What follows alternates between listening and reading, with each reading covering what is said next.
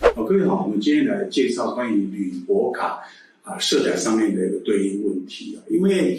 本身我们现在白纸的应用其实很普遍哦。那另外在设计上很喜欢选一些异材质，所以关于铝箔卡方面可能会是一个新的形象啊。那我们很多人呃会去选一个铝箔卡，其实职场方面他们有提供很多各式各样的铝箔铝箔卡哈。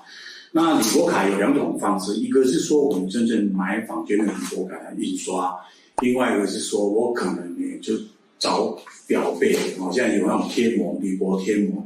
那像这一份印刷杂志上面它的贴，它是用白纸去做贴膜，所以贴膜后我们势必要把它还原成白色哦，才开可以开始印刷。但是它的还还原于白色，不见真正我们呃白纸那么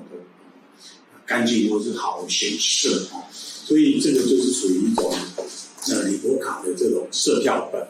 那它整个症结是在它整个铺白方面可以做一些白纹体，你可以铺全白，当然你可以玩一些设计，可以铺白纹体，可能百分之三十五十，所以它所呈现出来的颜色相对性是不一样的。那这这一本啊呃工具书上面其实这个黑色它同样是印在铝箔卡上面的，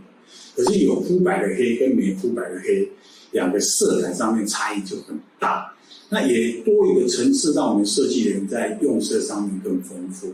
那啊，上一集我有介绍一下，楼板印刷这本书有一个铝箔卡的色调的一种建议啊纸样，那这个来参考，其实对我来讲也是一个帮助啊。所有的设计大家我们把它印制在上面的啊，让我们可以来使用。所以这个地方是说，你罗卡在铺白方面是一个颜色的一个关键。那我们如果能够掌握这个铺白的一个百分比跟它的色感的呈现度，对我来讲，相对性它就是一个正向的一个方案。